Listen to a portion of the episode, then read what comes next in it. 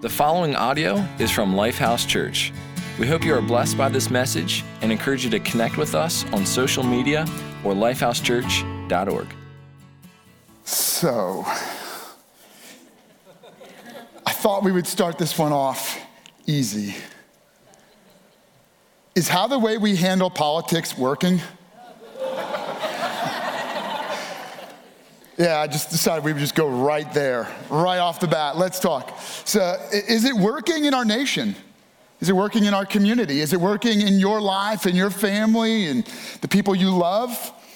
Um, if you're a little bit like me, you probably have come to the conclusion that uh, our nation's very politicized. It's in a little bit of trouble. Our, our, nation is divided and angry, and politics seems to be at the center of our anger and our division. And uh, we, we seem to function at a fever pitch where every single issue that comes up seems to become a political issue. It seems to, uh, there, there's very rarely an issue where they can reach across the aisle, bridge the divide, and as a result, we become partisan in our relationships. We start to take on a thinking that is us versus them. Maybe you're even feeling that right now. I wonder where Patrick and Lifehouse lands. I wonder what he's going to say. And some of you are really getting uncomfortable and you wish I wouldn't be talking about this. That's okay. You're in good company. Uh, I don't want to talk about it.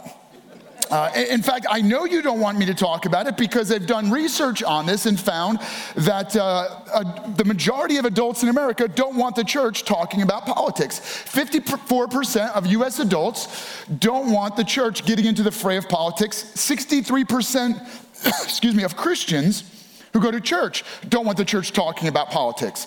I don't want to talk about politics. Most of you don't want me to talk about politics. So let's talk about politics. Um, he, here's the deal uh, I've tried to be careful in how I've led Lifehouse, uh, meaning we, we've tried not to get into every issue and every topic, and we try not to be a current events driven church, meaning I'm not going to preach on everything that comes across the news. It's not, it's not that I won't work it into an illustration or use it to make a point, but I'm usually not going to preach about the controversy. I'm just going to mention the controversy and leverage it as an illustration to talk about the deeper issues, right? So that's how you, if you notice, I'll do that. I, I very rarely am going to tackle a controversial topic or talk about politics, and that's on purpose. Um, what I have found is this. I, I, you know, my goal today in this sermon was basically to do this. I want to make some highly politicized statements that create irreconcilable differences so that I can split the church. yeah, no. Just the opposite, okay? My goal is very much the opposite of that. And so I got to tackle some tough stuff here. And one of the things I've noticed, you know, people will ask me, and our church. Where, where do you land on this issue? Or what do you have to say about this in our community? What do, you, what do you think about this political issue or that political issue? And what I have discovered is this um, there's a lot of people that want us to take a stand, but what they really mean is take the stand that I want. Agree with me. And if we don't stand with you, then you wish we hadn't taken a stand at all.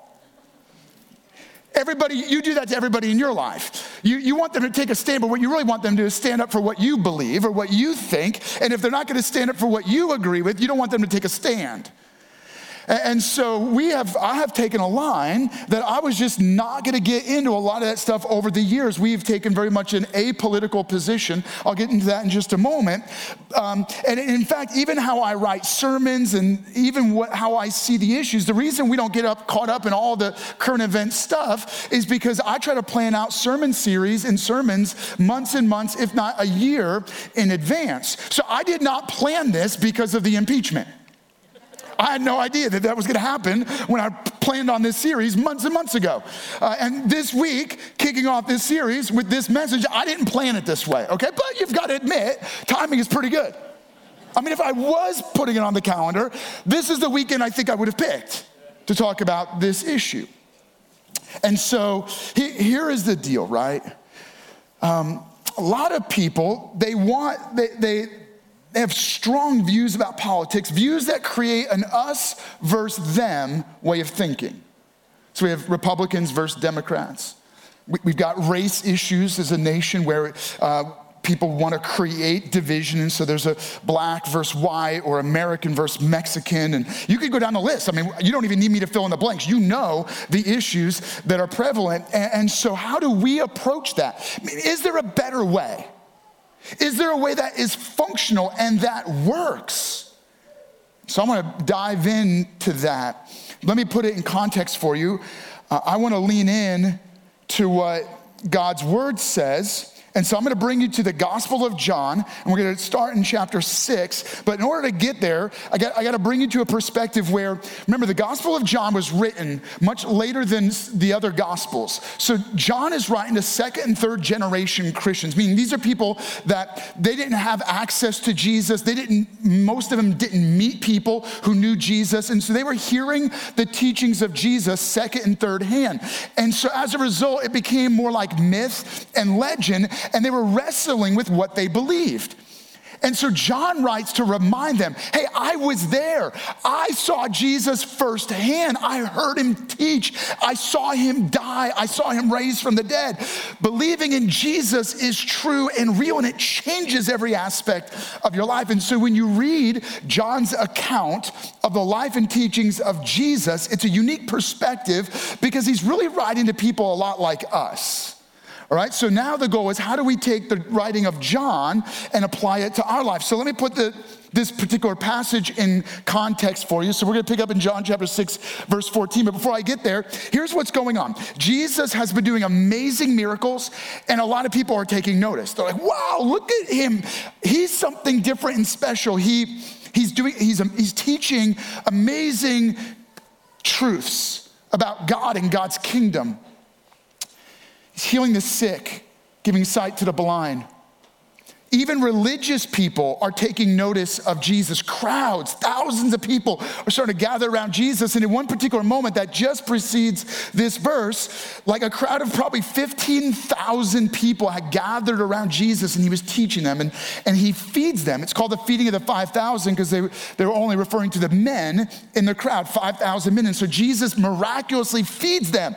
Well, after this, uh, after that miracle moment where he feeds the hungry and feeds, fills fills their stomachs, this moment happens. After the people saw the sign Jesus performed, that's the feeding of the 5,000, they began to say, Surely this is the prophet who is to come into the world. Jesus, knowing that they intended to come and make him king by force, withdrew again to a mountain by himself. And what you immediately see in this moment is John teaching the church how Jesus responded to the crowds who had an agenda, who wanted Jesus to take their stand. John is recognizing that Jesus was someone who functioned altogether different than the way we expect.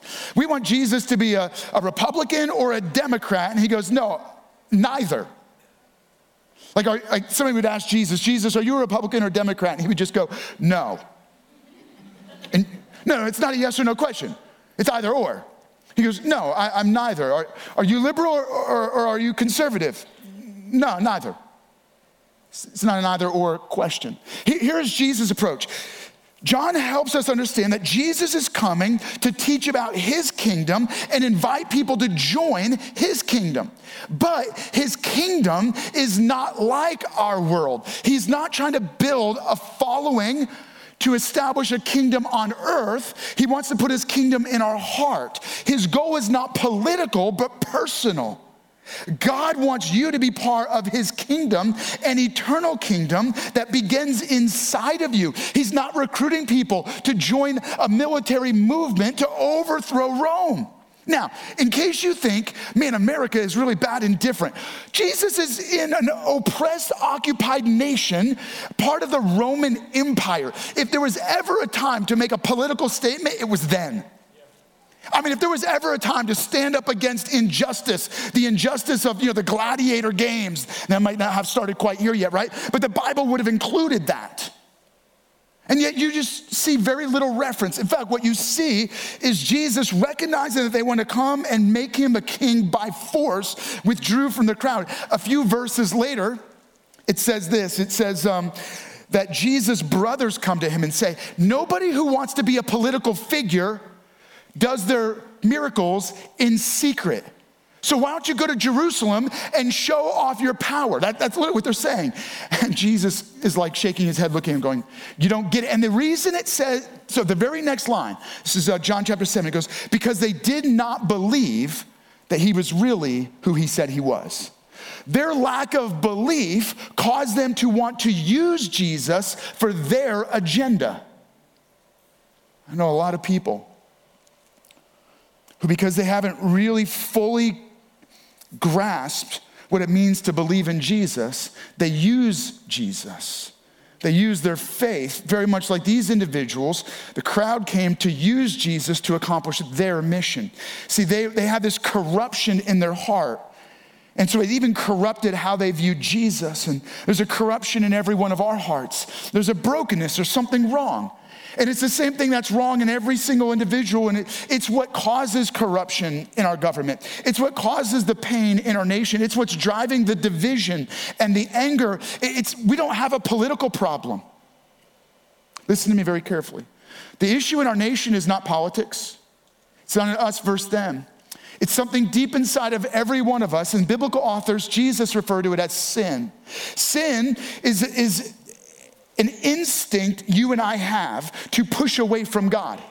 To go, no, I don't need God. I don't need God in my life. I don't need God to drive my desires. I don't need God to guide my decision making. I can do it on my own. And so when people live with the mentality, I can do it on my own, driven by sin, then they get into a lifestyle of sin. And so they go through life doing their own thing, and it corrupts every aspect of our life, including our politics. Am I saying that our whole government's corrupt? No. I am saying that it's led by by corrupt people. And, the, and those corrupt people get voted in by corrupt voters.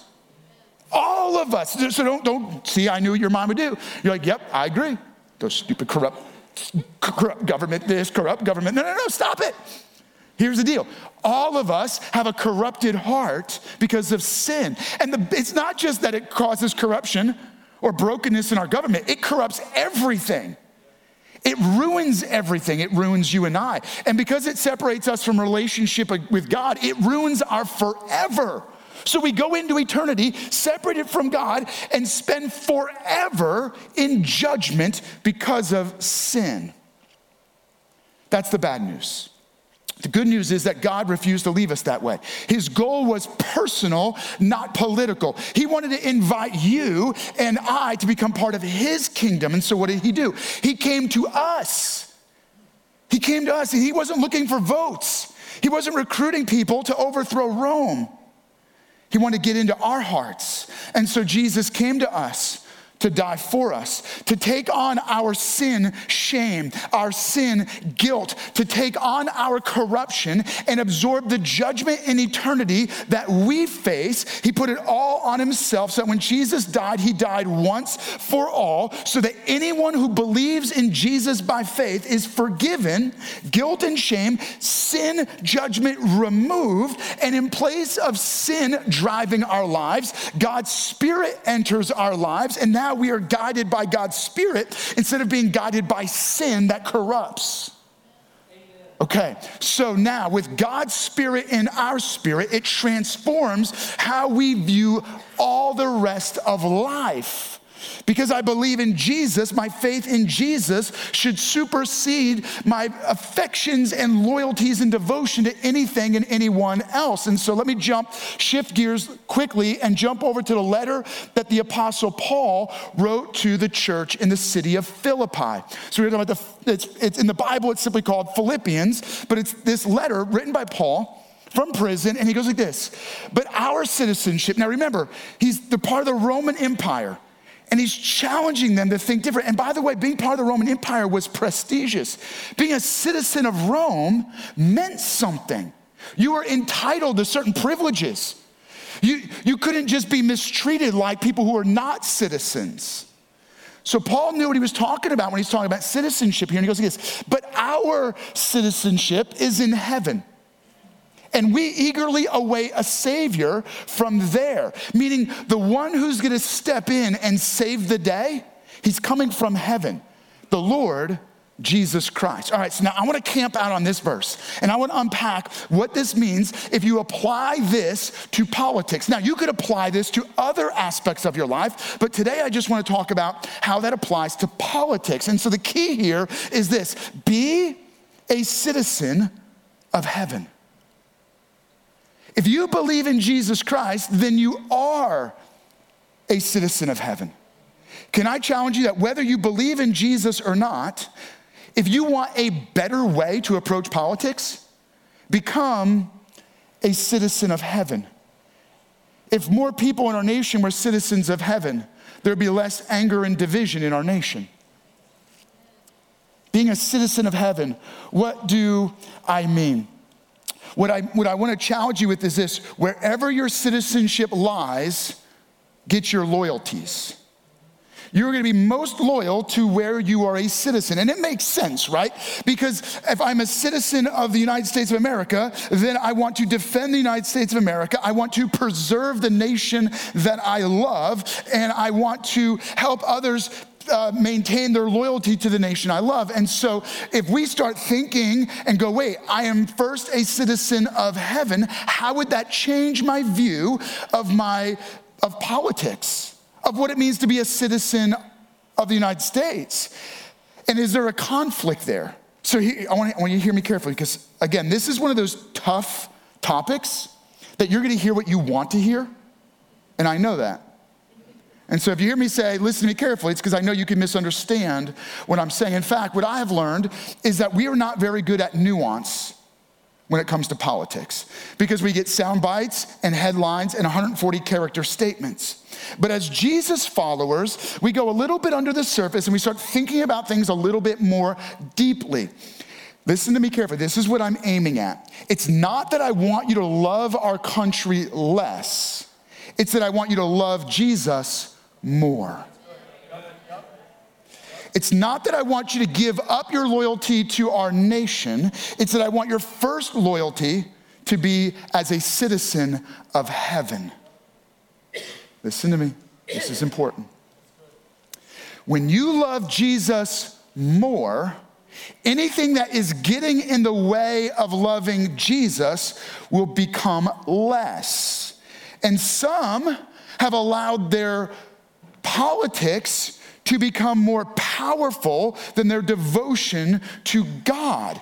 And so if you begin to flip that and you begin to say, I want to love Jesus more, anything that was getting in front of Jesus, anything that was getting ahead of loving Jesus will become less and less in your life. It'll get weaker and weaker and weaker. You know whether you are too political or not if you start reading the Bible and you start praying and you start worshiping worshiping more and that stuff becomes less. If, if, if it doesn't have a hold of your life, then it's not going to shift. Make sense? The challenge is this anything that is ahead of Jesus in our love, in our commitment, in our devotion, is what biblical authors refer to as an idol. It's a fake God. And some have made politics their God. You, some have made our nation their God.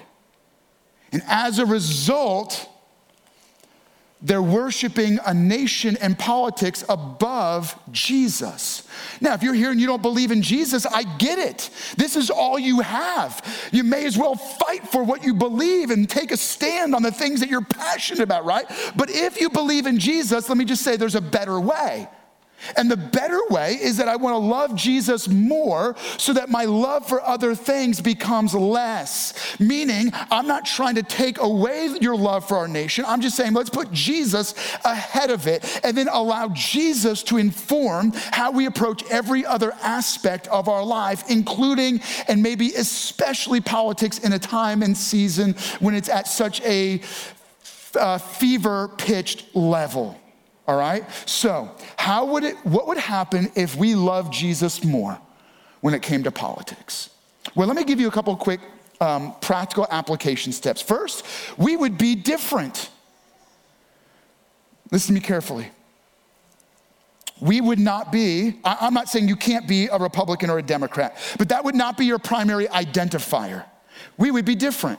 When you love Jesus, you are not first Republican or Democrat, you're first a citizen of heaven. And that should be obvious. Do you hear me? It should be obvious that you are something different. Jesus referred to us as light in darkness.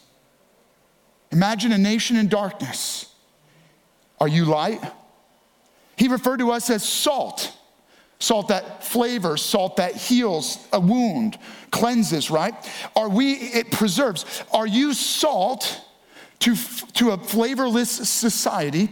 Are you a preservative in a decaying nation? Are you something different? Are you an ingredient that changes the entire recipe?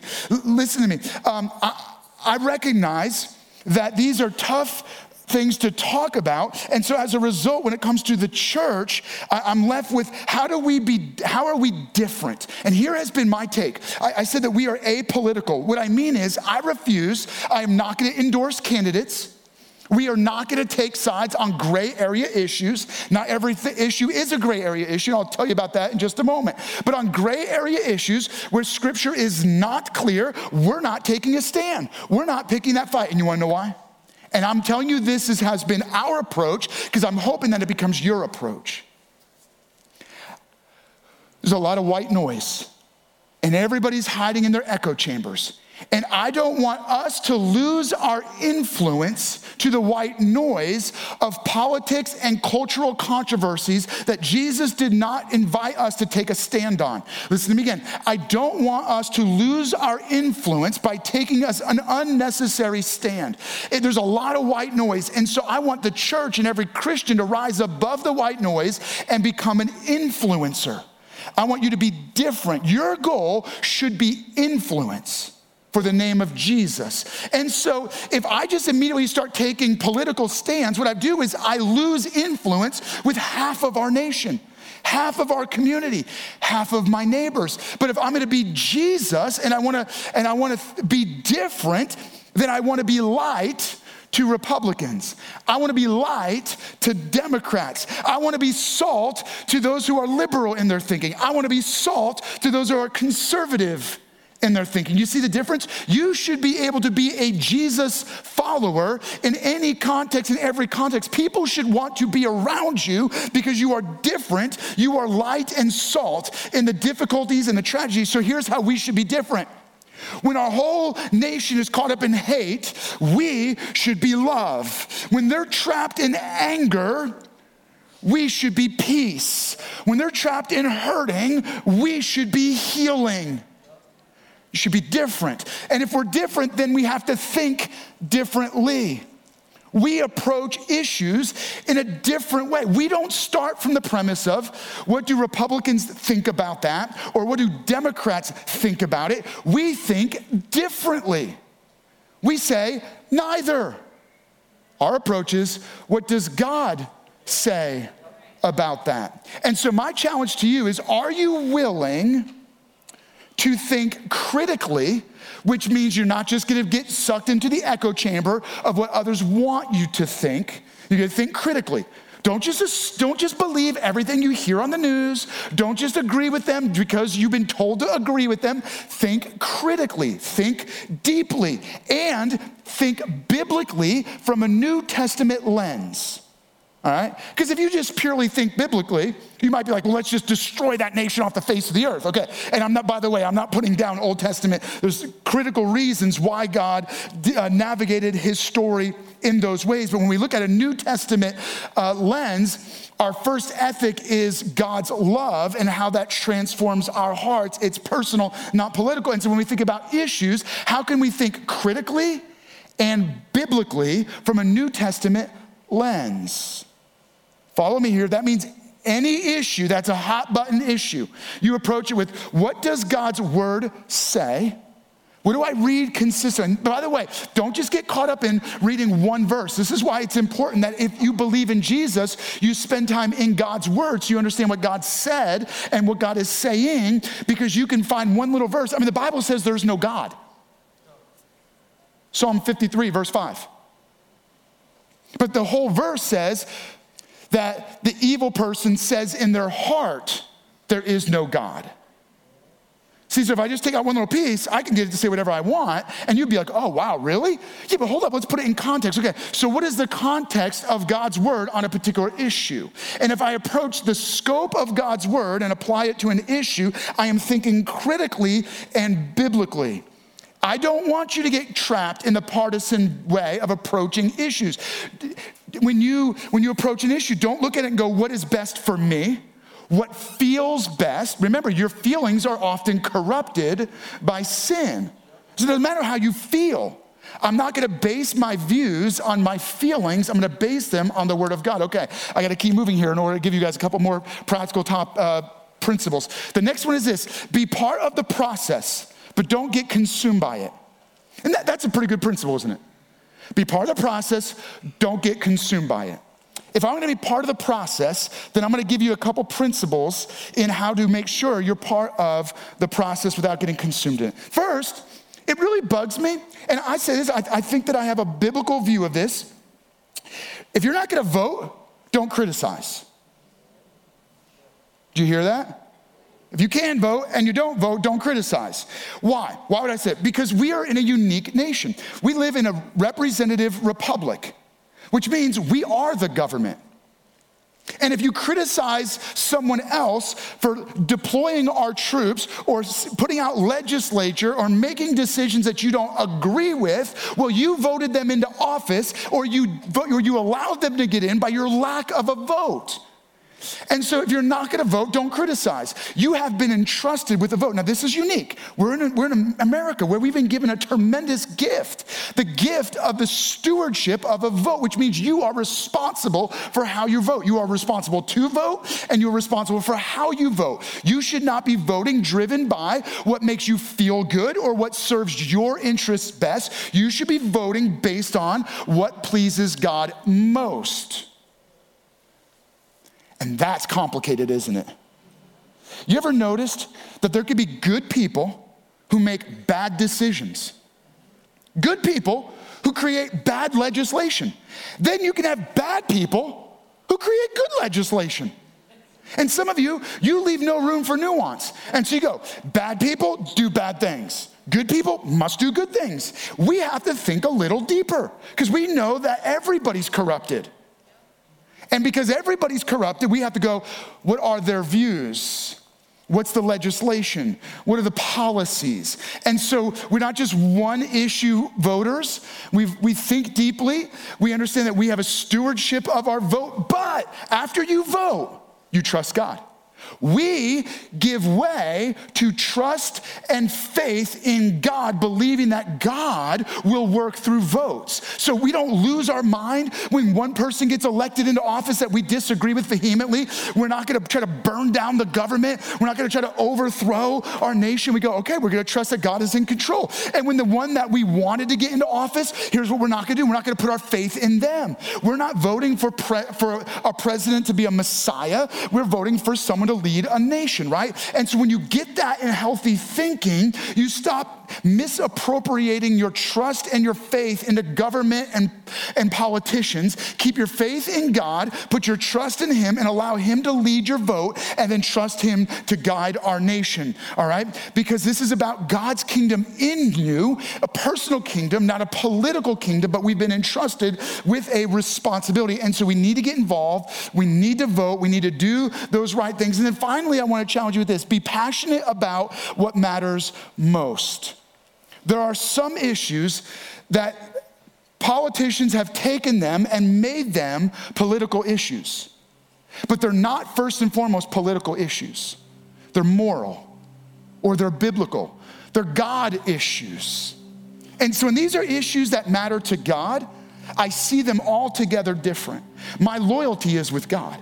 My citizenship is in heaven. By the way, hear me. That does not mean you can't love your country and fight for your country. We got soldiers here. We have some of you are married to a, a, a, spouse that's deployed right now. I don't want you going, oh no, Patrick saying this shouldn't matter. No, it matters deeply. It's just that my devotion to my nation is submitted under my devotion to God.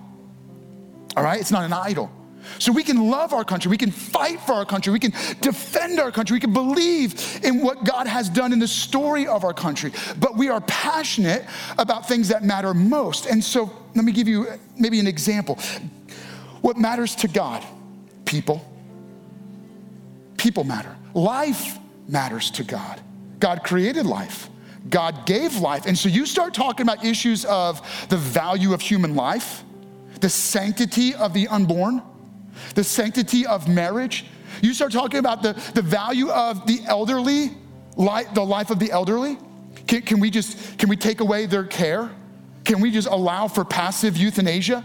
Meaning, can we leave room for government to argue this? Should, should people who are dying of cancer be allowed to just kill themselves? And we go, hold up, hold up. That's not a, that's not a political issue.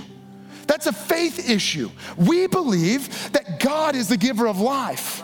And so you don't get to take it away. A baby in the womb is, has deformities or has other issues. That's in the hands of God. We're not gonna take the life. Someone is late in their life and they have, they're sick and they're dying. Let's let the process run its course. We're not gonna take their life early. Life and death are issues between us and God. And you see what I'm saying? So we make sure that we're most passionate about things that matter most, and we're not gonna get caught in things that are not what God is saying is most important. And so let me give you kind of a, a bringing it in final challenge. So, Galatians chapter 3, again, another letter written by the Apostle Paul to the region of Galatia, the churches there. He goes, So in Christ Jesus, you are children of God through faith. For all of you who were baptized in Christ have clothed yourselves with Christ. What you put on was not a, was not a hat of your devotion to a politician, or you didn't put on the clothing, uh, uh you, in, you didn't put on your, you know, your MAGA hat or your Bernie shirt. You with me? All right. He's saying what we put on was the clothing of Jesus Christ. We're trying to be more like Jesus. There is neither Jew nor Gentile. Come on. You get it? This is not me. This isn't about race and ethnicity. You are neither slave nor free, nor is there male or female. Don't misunderstand that. Preach about that one in the next couple weeks. He's saying that all of these things are subjected under my devotion, my love for God. For you are all one in Christ Jesus. At least within Lifehouse, my hope is this that you get it. We are family. We are first and foremost loyal to Jesus Christ alone. Our love for Jesus is growing, which means anything that was getting in the way of Jesus must become secondary. And then I allow God to inform my views on politics. I leave room to listen and learn and love. I'm willing to understand when others just write them off. I take time to see someone who should be on the other side as a brother and friend. I love when others hate. We bring healing when others are hurting. You see, the, the church is altogether different. We rise above the white noise and we influence anyone and everyone in the way of Christ. Okay, so how can you, how can you um, land this right now? But my challenge to you be this Are you a citizen of heaven? There's no better way to go through. I don't mean it feels better. I mean, when you look at the scope of your life and eternity, there's nothing better than to be a citizen of heaven. And some of you right now, that first step for you is to put your loyalty into your faith in Jesus Christ and become a citizen of heaven by acknowledging that you are far from God as a sinner. You're asking Him to forgive you of sin and give you new life. For others of you, you believe in Jesus, but you haven't let your faith in Jesus inform your view on politics. And so hopefully, I've given you some really practical steps to say here are ways that we should approach our politics. You and I should be different. We should think differently. Now, here's the deal. Before I, I want to take a moment, I'm just going to pray over you. Before I do that, I'm going to give you a challenge. Um, we're going to, at the end of this message, we're going to scroll some questions for you. We haven't done this before, but uh, we're going to put some questions up. And our hope is this take a picture of those questions. They're also going to be available on social media. We want to give you some things to talk about. All right. So, on, on your car ride on the way home, you could pull up those questions and talk about it. Maybe over, over a meal, you could pull out those questions and start a discussion. And my goal is that you could begin to talk about these topics in a new new and different way if you begin to think about them critically and think about them biblically. I want to take a moment, I want to pray over us. Heavenly Father, thank you for your love, that you loved us so much that you sent Jesus to rescue us from sin, to die and then to rise from the dead victorious over sin, over death, over eternal judgment. And right now, God, each one of us, we, we're saying, God, we want to be a citizen of heaven. We want our citizenship of heaven to supersede any other loyalty. So we submit it to you. In Jesus' name. Amen. Thank you for listening to audio from Lifehouse Church. We believe that through Christ, life change happens here. So we invite you to connect with us further by visiting lifehousechurch.org.